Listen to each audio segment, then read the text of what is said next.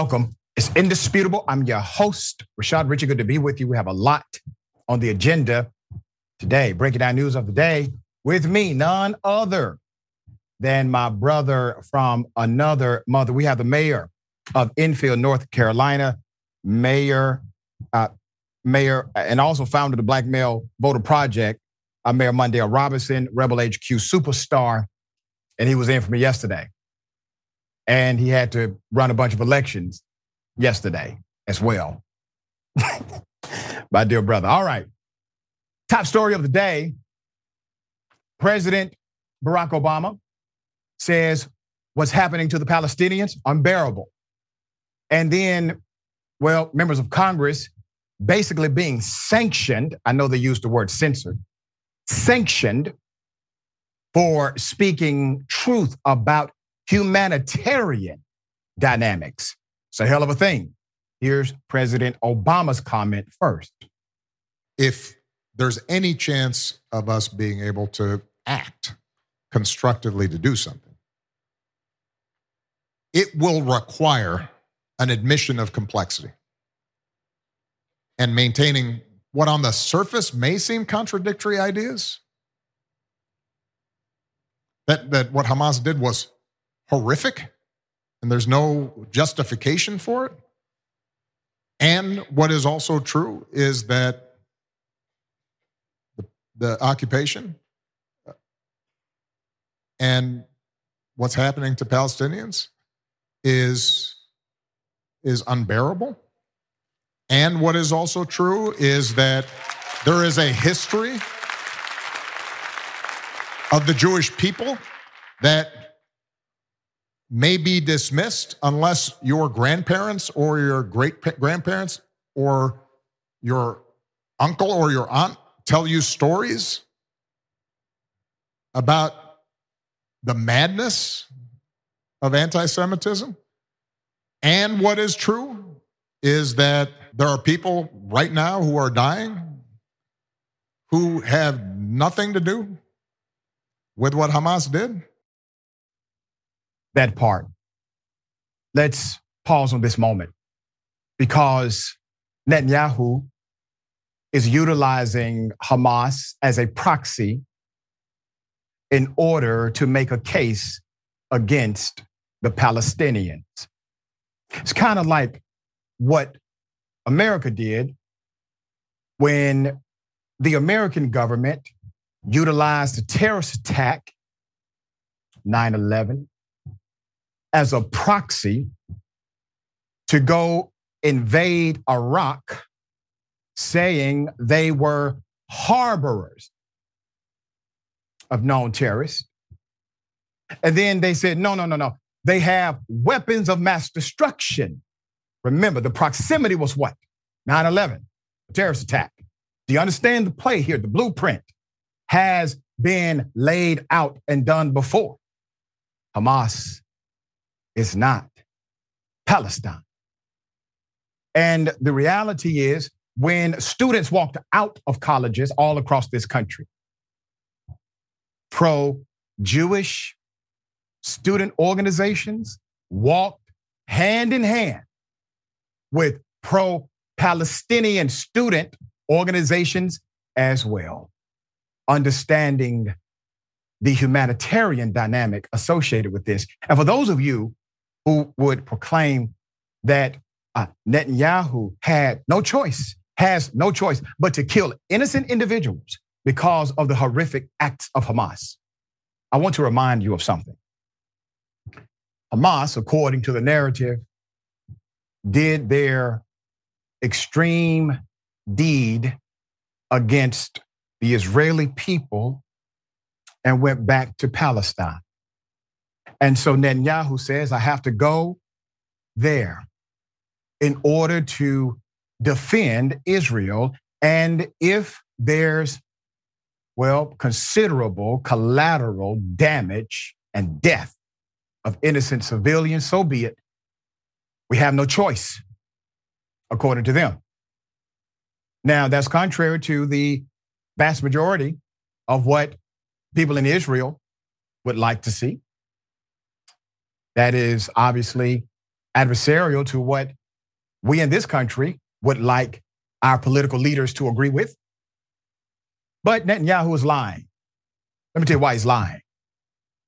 If Hamas did what they did and hid inside of Israel, do you think he would have the same narrative of we have to destroy Hamas by killing Israelis? We have to destroy Hamas regardless of the collateral damage of Israeli citizens. Of course, he would never do that. He would operate with precision.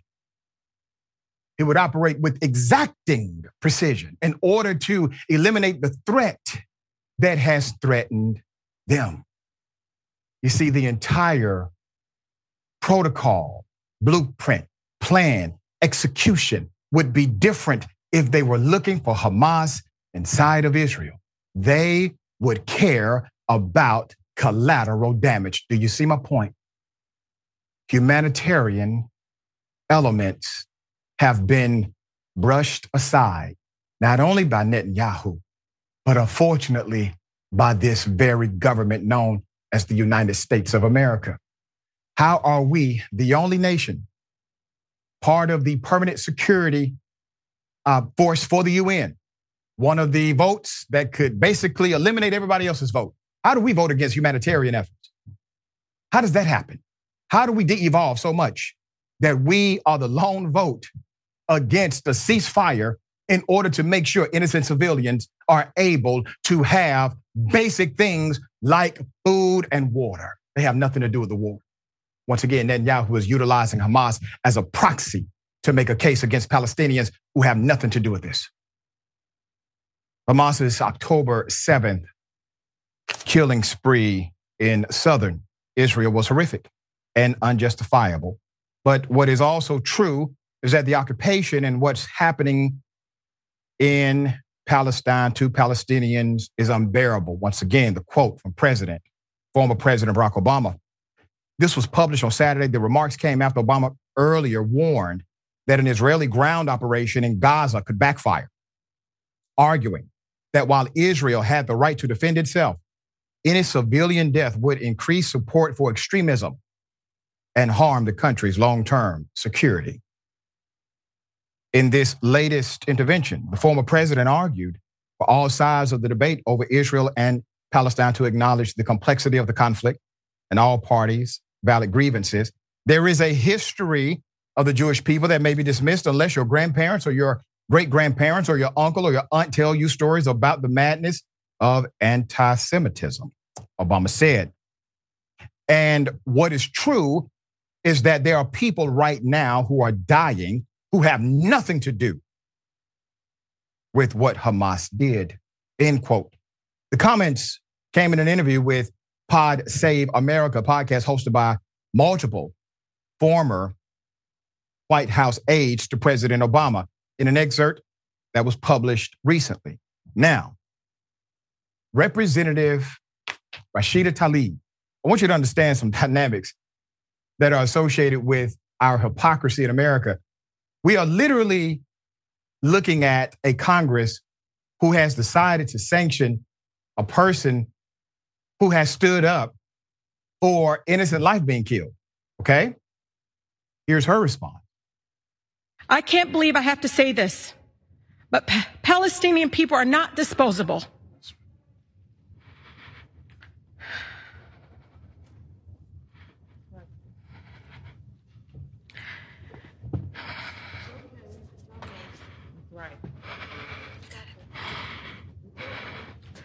We are human beings, just like anyone else. My city, my grandmother, like all Palestinians, just wants to live her life with freedom and human dignity we all deserve. Speaking up to save lives, Mr. Chair, no matter faith, no matter ethnicity, should not be controversial in this chamber. The cries of the Palestinian and Palestinian and Israeli children sound no different to me. Why? What I don't understand is why the cries of Palestinians sound different to you all. 71% of Michigan Democrats support a ceasefire. So you can try to censure me, but you can't silence their voices. I urge my colleagues to join with the majority of Americans and support a ceasefire now to save as many lives as possible. President Biden must listen to and represent all of us, not just some of us. I urge the president to have the courage to call for a ceasefire and the end of killings. Biden is an institutionalist. He's not going to budge on this, in my opinion. Let's count the ways here. The representative is correct. I can't believe you have to say this either. Human life is human life. You know, I'm going to get criticized for this, and I'm fine with it. Just a few months ago, we were here, and I was talking about how Kanye lost his damn mind. I was talking about the white supremacists coming after Jewish individuals. I brought on a dear friend who happens to be a Jewish man to talk about it. And I stood against the hate that was verbally launched against Jewish people. Now I'm coming against the hate that is being launched against the Palestinian people because I give a damn about the people. Now, Representative Omar had some words as well. Here's a reaction. Thank you, uh, Mr. Speaker. It is glaring hypocrisy when you have Republicans on the other side of the aisle trying to create definitions and say Rashida wants to annihilate people when Max Miller himself went on TV and said we're turning Gaza into a parking lot and we want to annihilate Palestinians. Nobody condemned him on that side of the aisle. What is true here is that every single one of them has not acknowledged the fact that Palestinians are dying in the tens of thousands, but will continue to say it is us who are not acknowledging humanity. Rashida will stand strong. Gentlelady's time has expired. movement will continue for liberation until every single Gentlelady's time has expired. has the right Ge- to gentleman live from Maryland liberty. is recognized. Representative Omar, great leader. I've had her on my radio show a few times. Remarkable insight. Representative, you're casting your pearls before swine, as scripture would say. The individuals that you are talking to, they don't care about this country, much less another one. The House of Representatives voted to censor Democratic Representative Rashida Tlaib. This happened Tuesday night, despite her emotionally defending herself. As Republicans or some members of her own party voted for a resolution that claimed she had been, quote, promoting false narratives regarding October 7, 2023, Hamas attack on Israel, and for calling the destruction, for the destruction of the state of Israel, uh, which she never did. The tally was 234 yes votes, 188 no votes. Remember, some Democrats actually voted to censor her as well. Now, let's be very clear. They said she promoted a false narrative about October 7, 2023. What about the Republicans who supported a false narrative of January 6th? Hmm. A false narrative of someone stole the election from Donald Trump, a false narrative that permeates until this day about the terrorist who attempted to overthrow democracy. Democrats, to you, I need you all to sanction some folks your damn self. There's more. Representative Omar could barely contain herself when speaking out in favor of truth on the House floor. At issue was whether Representative Tlaib should be formally censored, as proposed by Representative Rich McCormick, Republican out of Georgia, for promoting false narratives.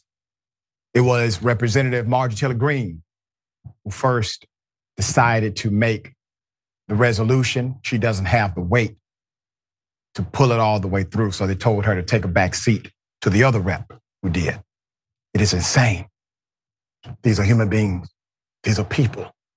We are still, at least now, at least for now, we are still inside of a representative form of government. The vast majority of Americans disagree with the current president on this.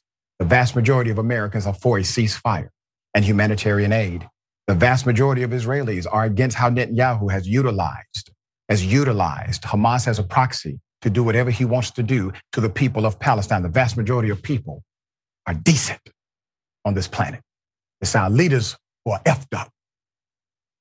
Mr. Mayor, your thoughts? I think you were spot on in your analogy.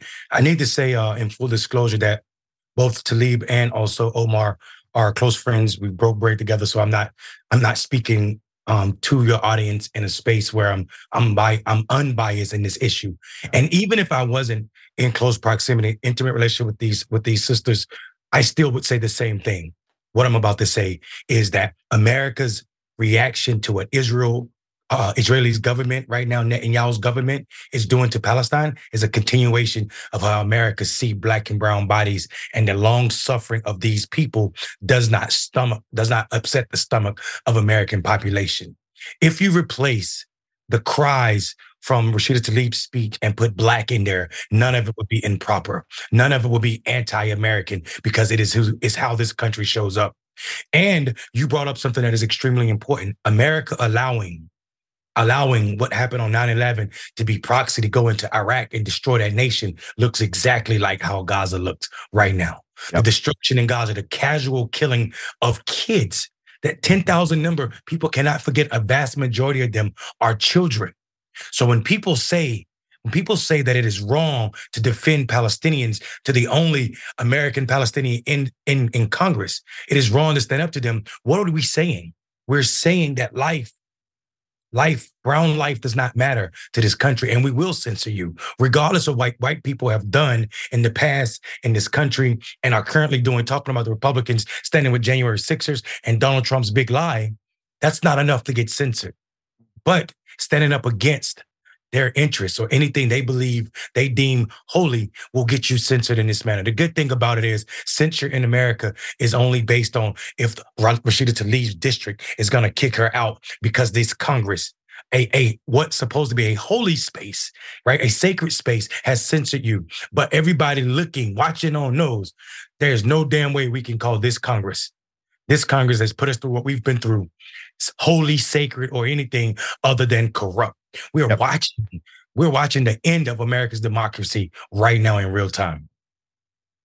Damn near.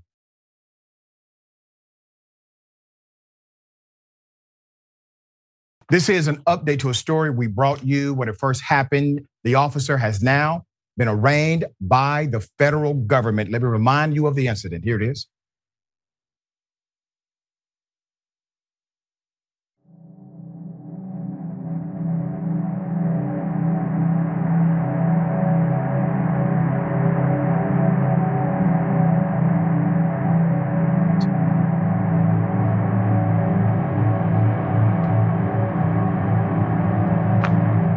Provocation.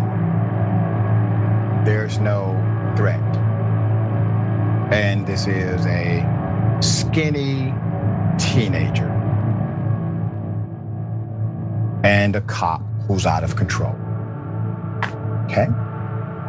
He should have been arrested on spot.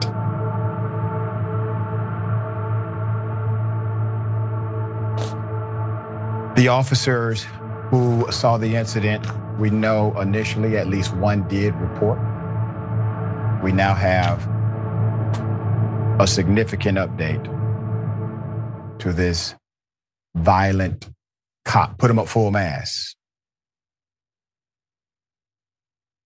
Matthew Rodriguez, the former suburban Detroit police officer, accused of a federal civil rights crime for punching a young black male in the face slamming his head to the ground. He could have died.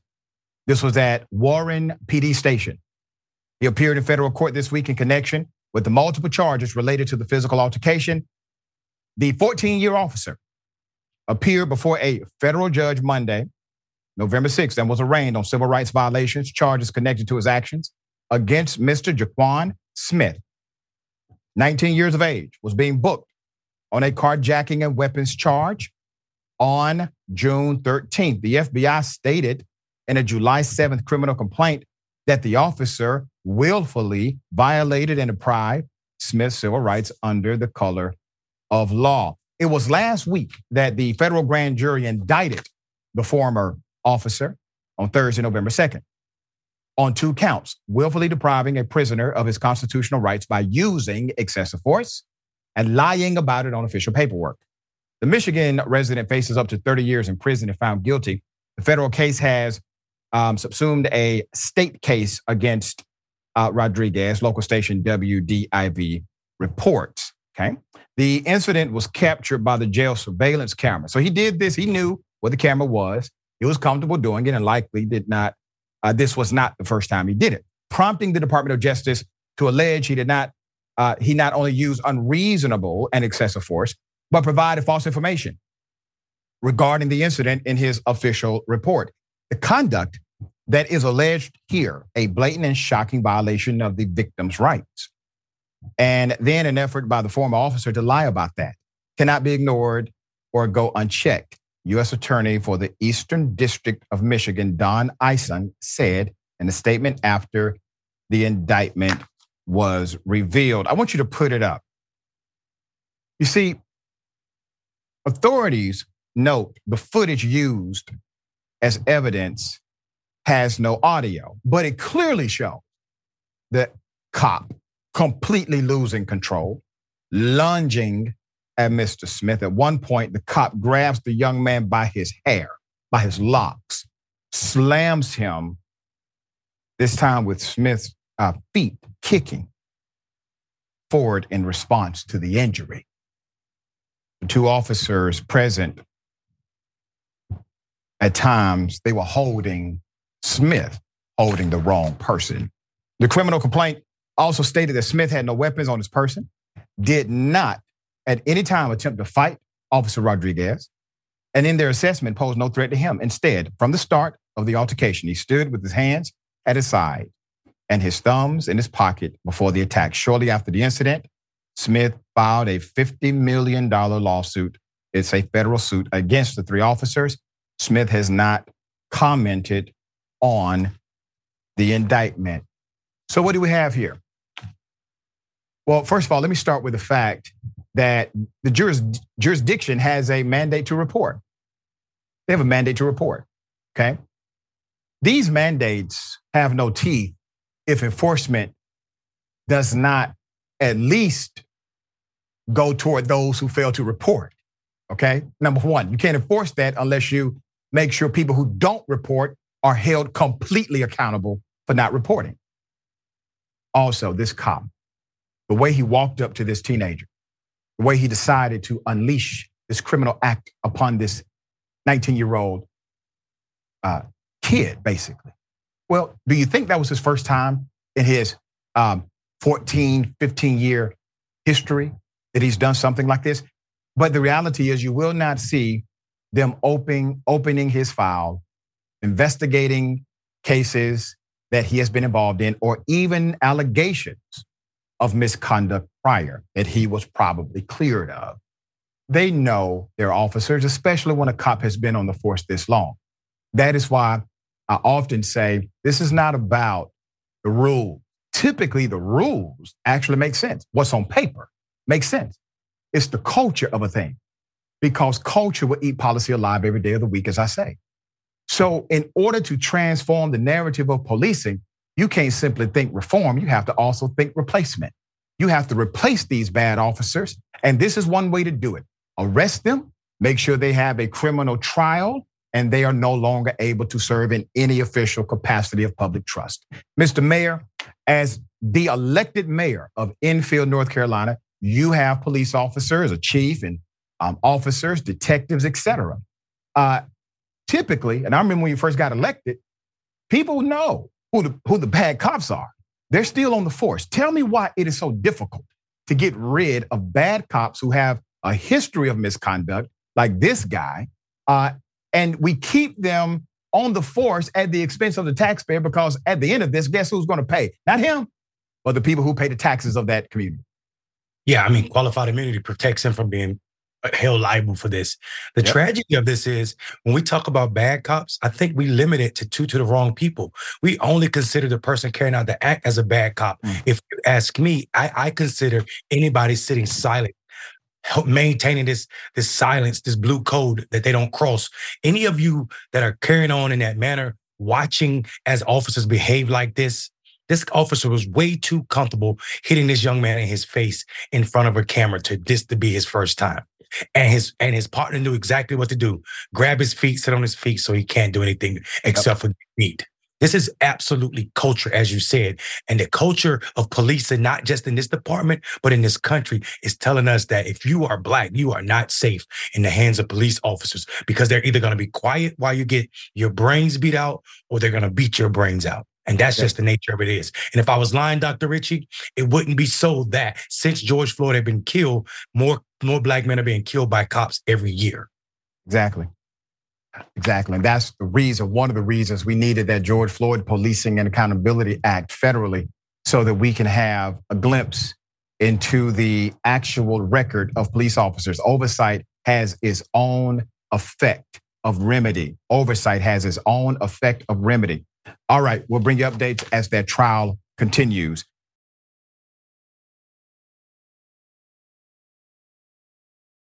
racist hackers decided to put the N word, racial slur, on a major sign, put it up full mass. Uh, a lot of people saw this, obviously. The community did respond, according to local reporting by WRAL. An unidentified vandal hacked and displayed the N word on an electronic traffic sign in Raleigh, North Carolina. This happened on October 27. The racial slur was visible on Optimist Farm Road, leaving residents shocked and prompting a passerby to contact law enforcement. The North Carolina Department of Transportation stated that an unknown perpetrator had hacked the sign at some point overnight. WRAL reports the sign's vulgar message was removed by the following morning, uh, but this was not an outlier incident for the agency. The sign belonged to contractors Branch Civil and Flatiron and was placed about 10 miles southwest of Raleigh. The organizations involved say the sign was hacked. It wasn't as technically complex as it seems, however. While NC, Department of Transportation, says the display had both a lock and a passcode, the agency also stated that the equipment was not locked at the time of the incident. The contractors gave a statement, all right? Um, so the uh, Flatiron branch team is extremely dismayed by the act of vandalism at one of our local construction projects. We regret that area residents experienced this offensive action. We are investigating how this could have happened and are taking steps to prevent it from happening again. Each day, the people of Flatiron and Branch strive to build an inclusive culture and contribute to the well being of the communities where we live and work. Well, well, how about you lock the damn device to make sure nobody can simply um, hack it easily without computer skills? There's more. Uh, digital displays are relatively easy to interfere with for the uh, dedicated vandal. Uh, digital displays are becoming more, more prevalent than ever and are even being used as license plates. The only way to prevent similar incidents is for road management agencies to ensure that all security precautions are followed and the signs are monitored. All right. Very simple protocol. So, other incidents. So, per the outlet, vandals have tampered with digital traffic signs in the state before, citing two incidents in 2014, another one in 2018 that we are aware of. Earlier this year in Orlando, Florida, police launched an investigation to find the culprit who attacked or hacked, excuse me, a sign and exhibited anti LGBTQ language. Let's go to the video. All right. So this is footage I 75. This was in Cobb County. All right. Uh, per the Journal Constitution on October 29th, Cobb County. Uh, this is in Georgia. Neo Nazis used a traffic sign to target the Jewish community with the message, The land is our land, Hail Hitler. All right. There you have it. Um, it seems as if, since one, this is well known with contractors. Now, contractors who operate these devices on behalf of city, county, and state governments, they know this can happen. That would mean, since you know this happens in your industry, to protect your devices from it happening. Because at some point, when is it an, an accident or mistake? And, and when does it turn into willful negligence? All right. Uh, dear brother, thoughts. Dr. Richey, I, I need I need authorities to be investigating this. I mean, this is 30 minutes from my house. Um, we know the North Carolina Klan, the largest brand of the branch of the Klan, chapter of the Klan, uh, the loyal white knights who are targeting me. Also, leaflet yards right around these communities. And I also think it's got to be a real, real talk about the chances of all of this coming into place. Some racist person willing to know, first of all, willing to hack a system, know how to hack a system, and also find the one system that's unlocked to right. put the word up there. Somebody tells something tells me there's something deeper a brewing here.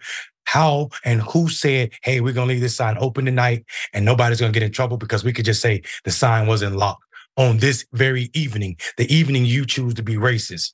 I just think I don't, I'm too, I'm too, I'm too aware of what it means to be black in America to think that racism like this happens by mistake. Brother, you make a great point. I mean, the the probability of somebody who's racist looking up and finding one of the few devices that's unlocked and available for them to hack. Um, I agree with you. Uh, it seems quite suspicious, and it could be an inside job. All right, we got more on the other side. It's indisputable. Stick and stay.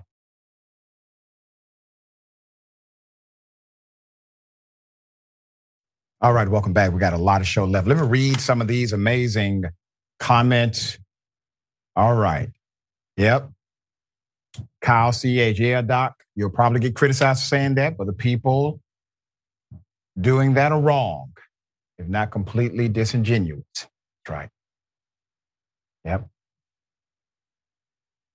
I am shocked since Biden said the Hamas attack was equivalent to 13 9 11s, Israel is trying to react 13 times worse than the US did. Isn't that something? And utilizing a very similar blueprint of the US. All right, we got some more. Robert, thank you for that, Robert. Um, Robert says at this point, do you think Israel really wants to go after Hamas? I don't think so. Uh, they need a boogeyman. We know how that scenario goes, right? Um, I believe that Netanyahu and his regime, uh, they are uh, disingenuous and adversarial to truth, and they are building a narrative. The first casualty of war is always the same person. His name is Truth. Her name is Truth. Truth is the first casualty. So the narrative has already been cast.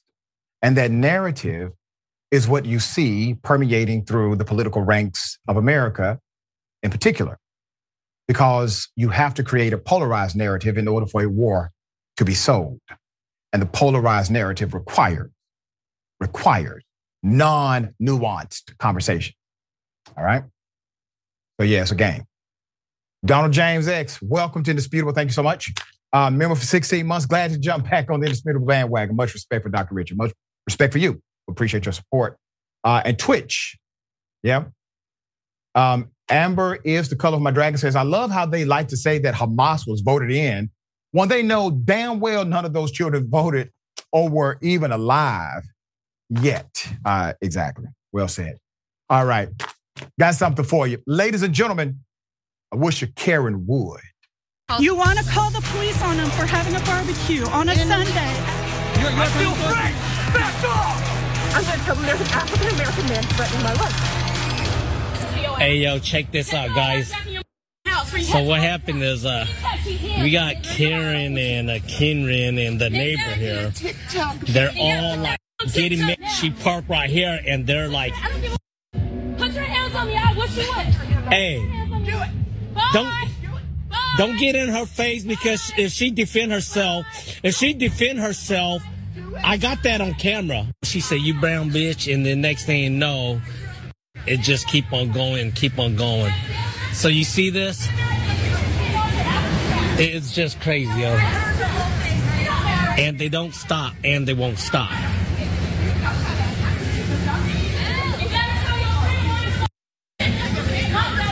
Yeah. Yeah.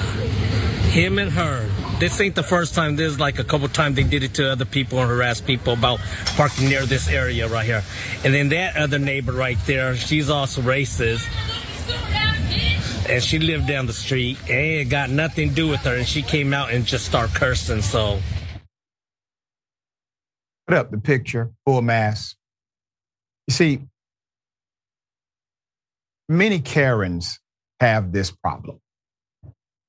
They believe that public property, we've been here before. We've seen Karens react this way about a parking spot on property they do not own.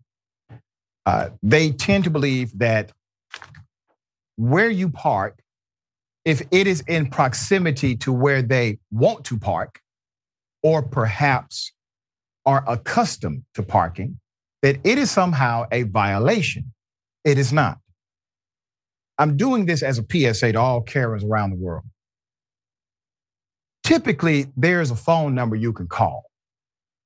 It's called your city government. That's why we have a mayor, an elected mayor on the show right now. I'm sure he gets his fair share of Karen calls. But at least you're calling an authority that could do something if they chose to. But as far as going after people because they are parking a car in proximity of where you don't want cars parked, uh, that's a no no. All right, Mr. Mayor, you know, sometimes, dear brother, I think about uh, your executive leadership position, sir. And I say, you know, he has to deal with uh, a lot of different personalities. Um, and I'm sure you have come across people that make a very big deal out of something seemingly small and something they really don't have the authority to enforce. How do you handle that as an executive leader? How would you handle something like this? Uh, the Karen that believes she owns the street. Yeah, and I mean, like there are no parking spots because someone parks in front of your house on a public street does not automatically means that's your parking space. I'm looking uh, in the video for for any marking. There are no markings, and then to see her walking diagonally means this is not even your house. No policy can fix this. This is this is whiteness. This can't be legislated out. This woman needs to understand that. I would say, as an executive of a city, never approach anyone Never approach anyone about anything because vigilante justice sounds good on a Marvel movie or a Batman show. But in real life, that can wind up with someone getting really hurt and injured. And a lot of the times, hurt. I, I, think I think to me this is just uh, listening to the other neighbor who was recorded saying this she has a habit of this. This is just someone who believes that her neighborhood shouldn't have certain people in there, and I don't have to get fancy for people to understand what I'm saying. Yeah, there you go.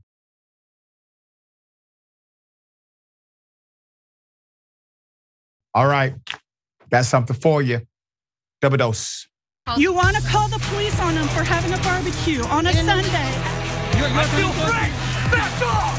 I'm going to tell them there's an African American man threatening my life. I clock out. Clock. I haven't cheated you on anything. You were scheduled 29 and a half hours. Long as you clock in and out on your time, you got your hours. You were scheduled to clock out. Clock out. Last week I told you we counseled you about not taking your break and me going over labor hours the six and a half hours. Don't put your finger in my face. Then get out of the store. Boy, you don't know who you messing with. Don't, don't, don't do this me. Annie, I'm not scared of you anymore. I'm not scared of you. Leave. Everybody's mad because I backed up last time. I'm not back. Don't you can blow your breath up in my face. Get out my store. Just move out of the way. Both of y'all need to chill. Y'all acting like a two-year-old. Calm down. Go sit down. Y'all both relax. No. I'm Both tired y'all need to relax. She come in here and she acting like I don't know what. I'm trying to do what I Hey, my need boss is on the phone. I'm not. I'm not doing this with you anymore, Annie. You want to do it in the back when nobody's the deal around? I'm I'm tired of it. it. I'm not You want to run this store? um, do you want to uh, run this arguing store? with Are you sure? adult. Opportunity to do Sit down and do it. Then you're not anymore. And boss and I'm telling you to go home. just scare people away. Clock out. On the computer and clock out. You're doing You know this. what? For you to be a boss, Right. you're not being very nice. Right. I'm not because I've had her assault me before, ma'am. No, I didn't assault But assault you her. need to take this somewhere else. You're right, I can't get her to go anywhere all your else. cu- customers. Right. Yeah. You're the one being disrespectful. Right. Yeah. Right. I ain't I haven't clocked in yet. It's not 2.30. Nope. Nope. No. Y'all let her get this call. Oh, really? Y'all need to call corporate. Oh, Give me the number and I will. She's the manager? Yes. Acting like that. Right. So insane to treat another human being like. Put it up. Let me highlight a few elements that I see in this moment of Karenicity. Number one, you see a manager who is obviously not qualified to manage.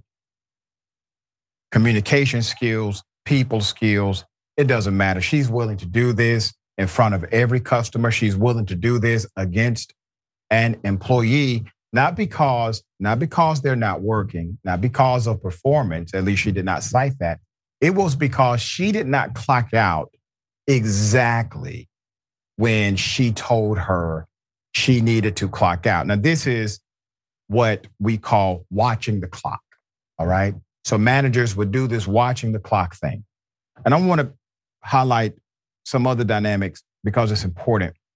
So you have the manager, I'm guaranteed she's middle management. Okay. She's middle management. She's reacting in such an extreme way. The woman that she's talking with is an elderly woman. This woman should not have to, one, she shouldn't even have to work. Number one, she should not be working or have to. But she's in that position. We live in a country where there's a lot of our elders who have to work. You go to work to get cursed out by your manager because your manager is watching the clock. Okay? Because they don't want you, the manager, to go beyond your part time hours. So they worked you right into your part time hours so that they can go back to the second layer of middle management and say, hey, boss, look what I did. I kept all of the hours within one framework that you told me that I must keep them. And we still got the job done pretty much. Okay? This is all about how the upper level middle management will respond to her management. Let me tell you something. While you're cursing out an elderly black woman, you've now been blasted on national media because of it. You know who's sitting back getting none of this action? The corporation and the country that put you in the middle of it. Do you understand? You're upset at the wrong person. And because of that, because of your lack of willingness to engage thoughtfully about the situation that you're in and the situation that she's in, now look at you. All right, Mr. Mayor, did I get that wrong? Man, you hit it. Listen, spot on. And I would just like to add that this is all about this is people want to know the problem with capitalism. Here's a video of everything wrong with it. This idea that we need to work and monitor, watch over, oversee, oversee people doing the labor to ensure that we can bonus, we being middle management, upper level. This is about if you don't get those hours, if you don't control your hours, you won't bonus. You're out of whack. This is absolutely disgusting. Get as much as you can out of these people. She said, I told you don't take a break. I told you go home. Get out of my store. None of that is correct. It's not your store. Right. This idea that you've you, you've made yourself one with this entity that could care less about you. And what they're about to do right now, that you're going viral, they're gonna talk, they're gonna down you. They're gonna disown you. Yep. You're gonna be without a job. The tragic part of it about it is she shouldn't be off out of a job by herself because what that Karen said on the was my boss is on the phone with me right now. That mm-hmm. means that boss, whoever it is, allowed her to walk through this entire store screaming at this other employee. Also, she said, I'm not afraid of you anymore. They were mad at me when I backed down the last time. Sounds like an HR problem to me. You mm-hmm. are out here talking about somebody's personal work personnel problems with other people not involved with the case. Yep. You are all of this sounds like lawsuits, just EEOCs claiming and piling up on top of each other. The lack of management, all of this stress, like you said, which should be aimed at capitalism and this corporation. Instead, you're taking that on your hourly employees, hmm. probably making minimum wage or hmm. something close to it. You can't tell a difference. It's definitely not a livable wage, and it's causing you this unnecessary stress where you show that you're not you're not not management. You shouldn't even be managing yourself if this is how you carry yourself. Yeah, well said. Well said. All right, we got more on the other side. It's indisputable. Stick and stay.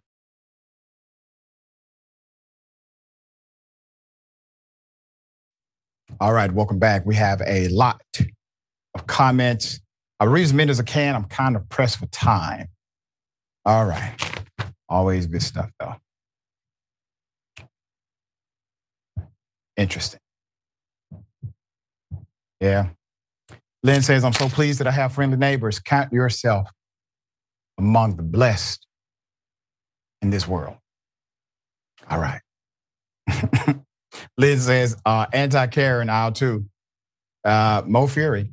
Uh, that store needs to rethink its management training practices and its employee dress code.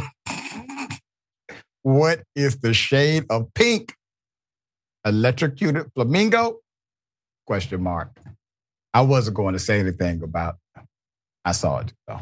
Let's put his picture up full match. Remember the cop we reported on him from day one. All right. When I first started Indisputable, uh, we locked in on this character, said he was a bad actor, a bad detective, had a string of horrible incidents in his background. Finally, he did get arrested. And now He's being sued by the women he violated. So a group of black women are suing Roger Golubski, the disgraced ex Kansas City detective accused of sexually exploiting them and leaving them in fear of their lives and livelihood for years. As a matter of fact, he retaliated against one by locking the son up when she would not do for him. Okay? He retaliated against them. In the legal document obtained by Atlanta Black Star, the detective, former detective, retired in 2010, the Unified Government of Wyandotte County and, and the city, among others, are listed as defendants. It alleges that the Unified Government gave its law enforcement um, personified by Detective Roger Golubski permission to terrorize we said that as well. They did. They protected them. Abuse and violate its black citizens. Uh, they kept giving this guy awards and promotions. As a matter of fact, one woman said, This man did this evil thing to me, and all of a sudden, I see him on the local news getting a promotion. He didn't get the, the promotion because they were not aware he was corrupt. He got the promotion because of the corruption. You got to understand the culture. You don't get promoted in a culture when you are corrupt unless the culture is corrupt as well. All right. You're not the friction person. You are sliding along the cultural lines. Golubski, who worked for the department for 35 years, 35 years, is facing six counts of deprivation of civil rights, according to KSHB. The 70 year old was arrested at his home last September. He pleaded not guilty. He remained under the radar until Jay Z's social justice organization, Team Roc, placed an ad in the Washington Post October 2021 calling for the U.S. Attorney's Office to take action against the corruption in the police department at large. Allegations against him that were committed in, quote, police hunting grounds, that's what they called them, are outlined in the 163 page lawsuit based on accounts from plaintiffs Michelle Hooks, Ophelia Williams, Rochelle Miller, and Niko Quinn, and Sandra Newsom. For instance, the lawsuit goes in depth about the night Detective Golubski uh, allegedly sexually violated Ms. Hook in September. This was back in 1992. He threatened to put a case on her brother. This was a tactic of his. He threatened to put a case on her brother if she told anyone what happened, leaving her terrified and silent for decades. According to the lawsuit, Detective Golubski and other defendants allegedly aided in the cover up of a 1994 double murder, which includes the death of Newsom's son, Doniel Quinn. The former cop framed an innocent man, identified as Lamont McIntyre, for doing it. He is also accused of sexually harassing Newsom during the exact same time. There's more. McIntyre was pinned for two murders at 17 years old after his mother rejected sexual advances from the detective. After 23 years behind bars, he was exonerated completely and received $12.5 million in a settlement after initially seeking 93 million in damages. Talk about the devil, Detective Golubski. Plaintiff Quinn also has a connection to the case. She is the cousin, okay, of Newsom's son and was present during the double murder. However, according to the lawsuit, the defendants forced her to blame and identify McIntyre as a suspect. When Quinn was called to meet with Detective Golubski, similarly to other victims, he threatened her by stating he would take her children away from her. The lawsuit also accuses him of assaulting and stalking her for damn near 20 years. He continued to receive promotions. In Williams' case, Golubski allegedly used his authority to repeatedly sexually violate Williams following the arrest of her two sons, of her sons. Per the court documents, like Newsom, he targeted her twins for a murder they were not associated with as a cover up. They were 14 at the time. There's more. Williams remained afraid that Golubski would shoot and kill her if she spoke out or told anyone about his conduct. The lawsuit stated even after her sons were sent to prison, Williams remained afraid that Detective Golubski knew people in prison and could have her sons hurt. This fear continued to today. In 2002, Miller was strong armed into a 19 hour interrogation about a father's death and allegedly sexually assaulted by two other defendants named in the lawsuit, identified as detectives Michael Keel and Clayton By. She was also forced to view her father's unrecognizable charred corpse and asked by detectives if she had a sexual relationship with him, according to the filing. Talk about sick SOBs. When we first covered this, we stayed on it until he got arrested. Okay. I don't give a damn that he's 70 years old. Um, he didn't give a damn about children. He didn't give a damn about anyone in front of him. I said the first day, second day, third day we covered this. He's not doing this alone. There is no way possible for this man to be a 35 year veteran and did all of this damage to all of these people. And he was operating without a group of individuals willing to promote and protect the culture of corruption. So now you are seeing some of the other dominoes starting to fall. That's what you're seeing. It has taken decades for these uh, victims to even get a symbol of justice happening now.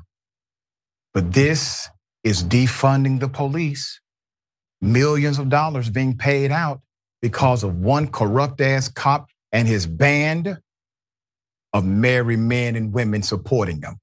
So why? Why won't the people who are so pro police and so anti defund the police say a damn word about Golubski? Because the narrative doesn't fit. You see, many times they're only saying back the blue because they actually agree when the blue does not back the black. All right, Mr. Mayor, thoughts here. Yeah, I uh, I hope they're being investigated for some of these murders, but all of them. Yeah. The DNA needs to be questioned. What what is the evidence that you had against these kids? Um, and I also want America to think long and hard. What's the difference between this behavior and slave masters raping black women back in the day? Mm-hmm. What's the difference in showing people their dead uh, uh, family members' bodies charred than hanging people from from trees in, in public towns throughout the South? This is this is this policing in this manner is modern day Jim Crow, and we can't even get away from it. We can't pretend anymore. This is listening to this story, hearing this story, feeling this story is bothersome that we call this policing in this country. Right. Well said. Um, and he was still able to retire. Um, and then he was arrested years later.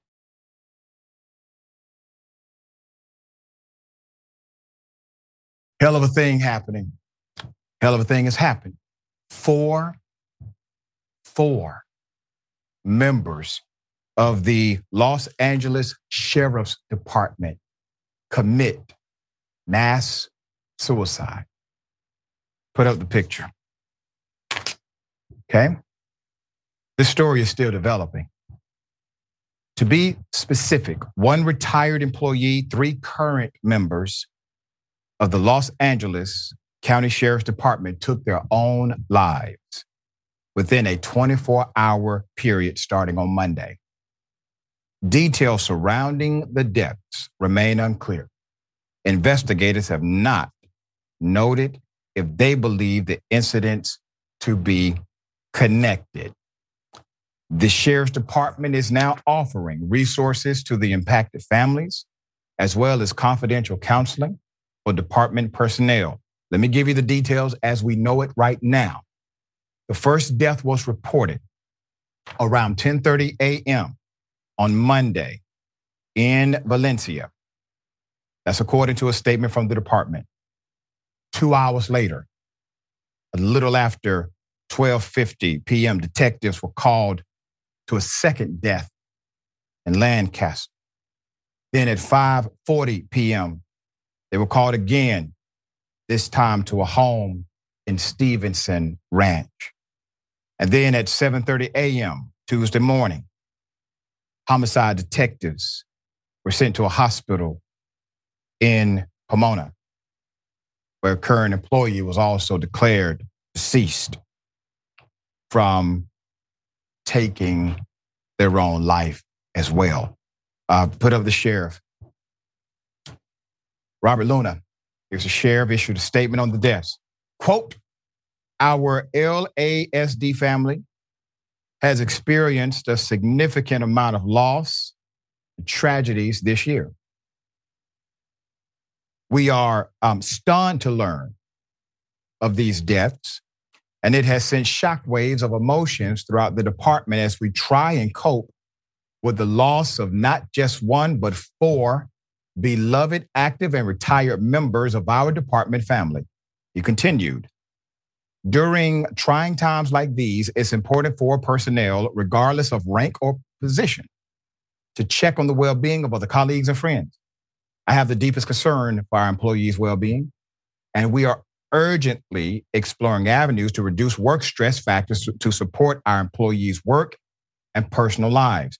So, rates of first responders at risk. So, many studies have actually shown that some of the highest um, suicide rates in all professions uh, are among first responders. That's according to the FBI. 32 law enforcement officers died by suicide, and nine attempted in the past year. Of the 32, the FBI reported 26% were actually experiencing relationship problems, 23% were suffering from depression, 19% were suffering from secondary trauma collapse, chronic illness, or post traumatic stress disorder.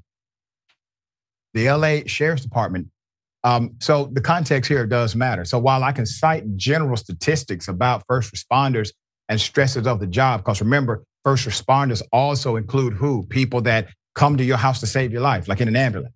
All right. It's a stressful job. Dear friend of mine does that job every single night of her life. It is a tough job. So you cannot dismiss possible guilt. You cannot dismiss potential something else here. We don't have all of the facts. Hell, uh, we don't know how they came to the conclusion that everybody simply took their own life. We don't even have that on the record right now. But I will tell you this for four individuals to take their own lives within a 24 hour period and they all work for the same company known as the sheriff's office, that doesn't happen every day. There's some there there. All right, Mr. Mayor, um, if, if, if this happened to the police department um, under your authority as mayor, you would assume this is more than just a coincidence, at least initially as you looked into it. I think I think Sheriff Luna, you're right. I think Sheriff Luna owes us more information. Um, first of all, we know the problems of the Los Angeles Sheriff Department, their gang activity. Yep. Uh, we he should have told us there's there were no internal investigation into these four officers. These four officers never were connected. They didn't work together on anything. What are the what's the likelihood in all those statistics you name? I bet you they can't cite another case ever where four officers from the same sheriff department killed themselves within a 24 hour window. We need to know were they under investigation? Were they likely being targeted for something else? And how and who said this was suicide of all four of these officers. We didn't get any of that information. I'm left thinking there are more questions than answers in this situation. And I, like you, am clearly weary of the fact that four people at the same department killed themselves on the same day within a 24 hour window. Yeah. We need more answers. We got to get more answers. Uh, the public deserves it. The families obviously deserve it. Um, if, if you're saying, well, they're not connected, they don't seem to be connected, how did you come to that conclusion? Explain that to people. You are a public servant. You get paid by the hardworking citizens of your local community. Uh, they deserve to know what their tax dollars are paying for.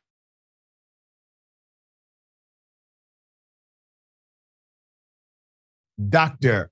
Yusef Salaam, Central Park 5 Victor. He's a dear friend of mine. I've interviewed him multiple times. When he comes to Atlanta, we try to make sure we connect, but he has won his election. We talked about him running before, winning his primary. Uh, let's uh, put him up full mass, man. Very proud of him. Very proud of him.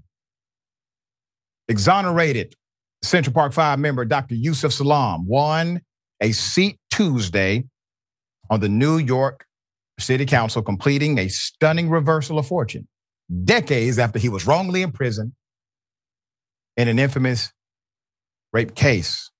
Dr. Salaam, a Democrat, will represent a central Harlem district on the city council having run unopposed for the seat in one of many local elections held across New York State Tuesday.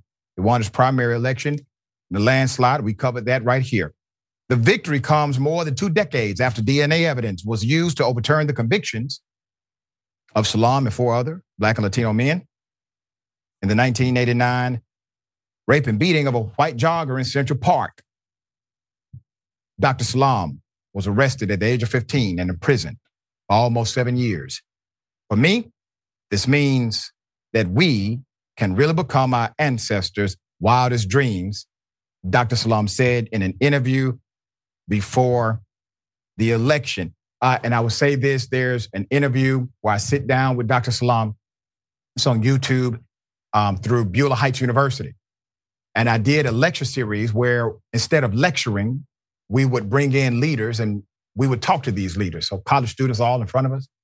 And Dr. Salaam talked about the moment of incarceration. He talked about how he just knew that at some point somebody was going to say, hey, you know what? We have the wrong people.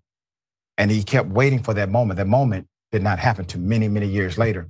And in the midst of that, you have powerful people like Donald Trump putting up billboards against them, right? Basically calling for the execution not even apologizing when the DNA evidence shows they never did a damn thing to anyone. They were innocent the entire time. But the irony, the irony, Dr. Yusef Salaam, exonerated, now a member of the New York City Council, an elected leader, and the man who wanted him to die for crimes he never did. Well, he becomes president, and now he has damn near 100 indictments on him for things he did when I talked to Dr. Salaam about how did it make him feel when Trump became president, you have to hear his response. Because think about this the man that did all of these adverse things to you and was unapologetic about it becomes the most powerful man in the entire nation, as if what he did against you was a prerequisite, a requirement for him to be validated in this way. So now, dear brother's where he's at. Dr. Salaam says something that I repeat often. He says, Nothing happens to you, everything happens for you. Here's some of what he said. I don't mean to walk you through the painful time in your life, but I think it's instructive to where you're coming from as, as you run for office. And can you just speak to what it was like to be sitting in prison for something you absolutely knew you did not do? You know, the biggest challenge of being in prison for a crime you didn't commit is that you constantly have thoughts. Well, maybe I should just become this. Mm. You know, maybe I should turn into the monster that they're talking about. And of course, the challenge is you're the ingredient that they're trying to get to accept a definition of yourself that you weren't born with. You were born on purpose and with a purpose. And you have to constantly remind yourself every single day. You know, the greats have said things like, if you can't see it, you can't be it. And so in your mind's eye, you have to hold the most positive of thoughts so that wherever your mind goes, your body follows. He's always talking like that, by the way. That's how he talks 24 hours a day. All right. Um, beautiful soul, very motivational individual. Uh, put him up full mass. Unlike this character, Donald Trump, and the mugshot with a sheriff's badge behind him of a black sheriff named Labat. Donald Trump, who once called for the execution of Dr. Salaam and the others in the exonerated Central Park Five, is now facing his own legal problems. Mm, almost poetic if they secure the deal and lock his ass up. All right, Mr. Mayor, thoughts? Yeah, I, I, you know, I think brother, uh, I talked to brother Yusef about his election when in the early stages during the primary, and, and telling him, you know, if you were in the primary, you basically we we knew this was his seat after the yeah, primary. That's right. But it became official, like you said, because he was unopposed um, last night. But what I was telling that brother is, this is this is the uh, beyond our ancestors' wildest dreams or things they couldn't even imagine. Um, this is also a, love letter to all black men who have suffered at the hands of the so-called justice system in this country about what's possible when you continue to put one foot forward in front of the other. And I think, you know, the testament isn't isn't to say or negate all of the hurdles that we have to face to be here. But for those of us who have interactions like me, uh, with the criminal justice system, it is it is wonderful to find ourselves in these spaces, being true to ourselves and still speaking truth to power, not selling out our community, not forgetting what the system did to us and does to us, and speaking on behalf of those people in those spaces. All right. Very well said. Very well said.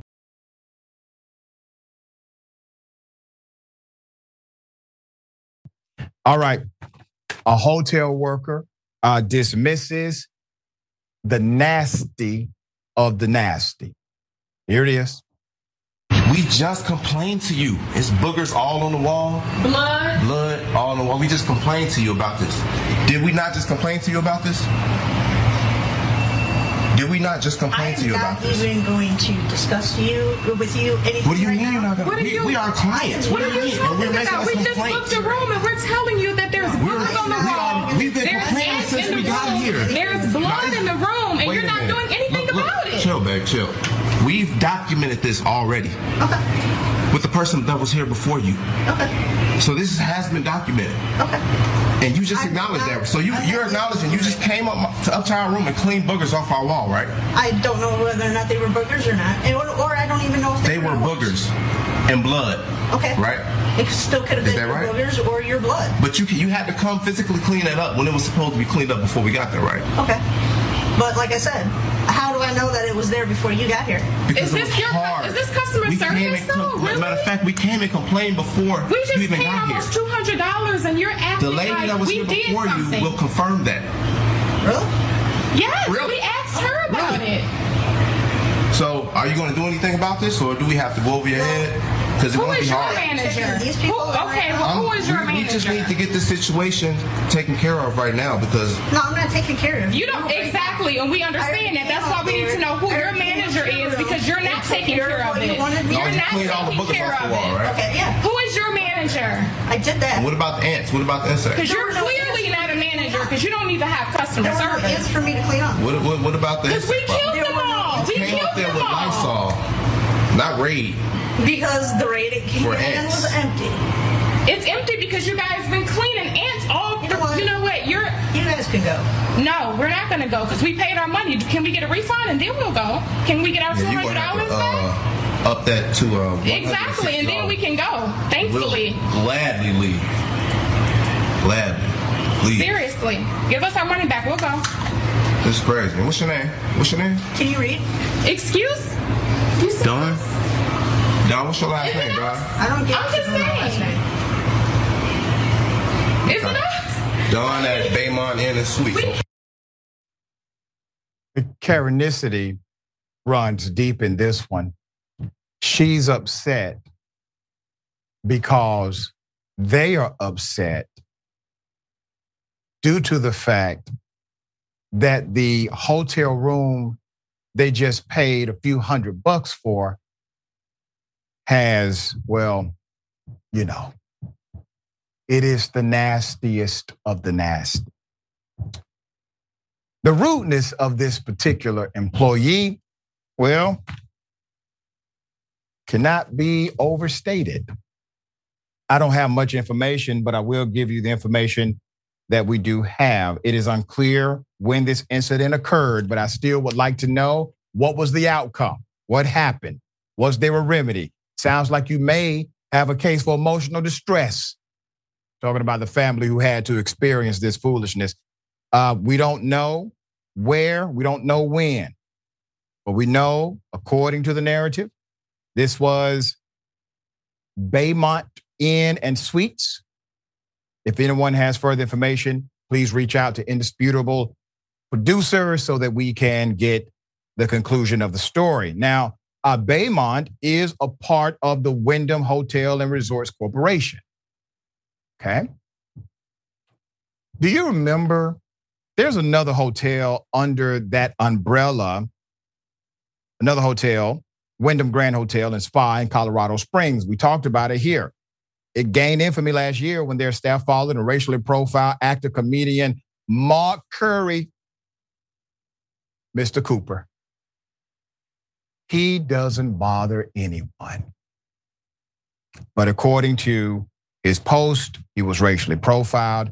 Uh, this is the CEO of Wyndham Hotels and Resorts, President CEO Geoff Ballotti. Hey, Geoff. It's me again. All right, Mr. Mayor. Um, sir, it was so extreme, dear brother. When I initially saw this, I said, this has to be a skit. Blood, uh, come on, man. I, I don't even want to say it on TV. All right, Right. your thoughts, brother. Man, I, I don't have any. I, I can't believe. I can't. I couldn't believe this. I, when you said a skit, that's perfect. This sounds like something straight from Saturday Night Live. Ain't no way she sat there and act as if they wasn't talking about body fluids of this nature, of this magnitude. The fact that she said, "I don't know if you did it or if they were there before you got there." What world are we living in where people sit in front of a desk? And I would have been embarrassed if I was the customers about to check in, I probably would say, let me get my ID and credit card back because I don't need to be here. Just watching that incident was enough. That was disgusting um, to the next level. And like you said, the careness of her behavior and the way she just dismissed this was unbelievable to me. She needs to be unemployed for sure. And I hate Yeah. this. I mean, her her response was just so extreme.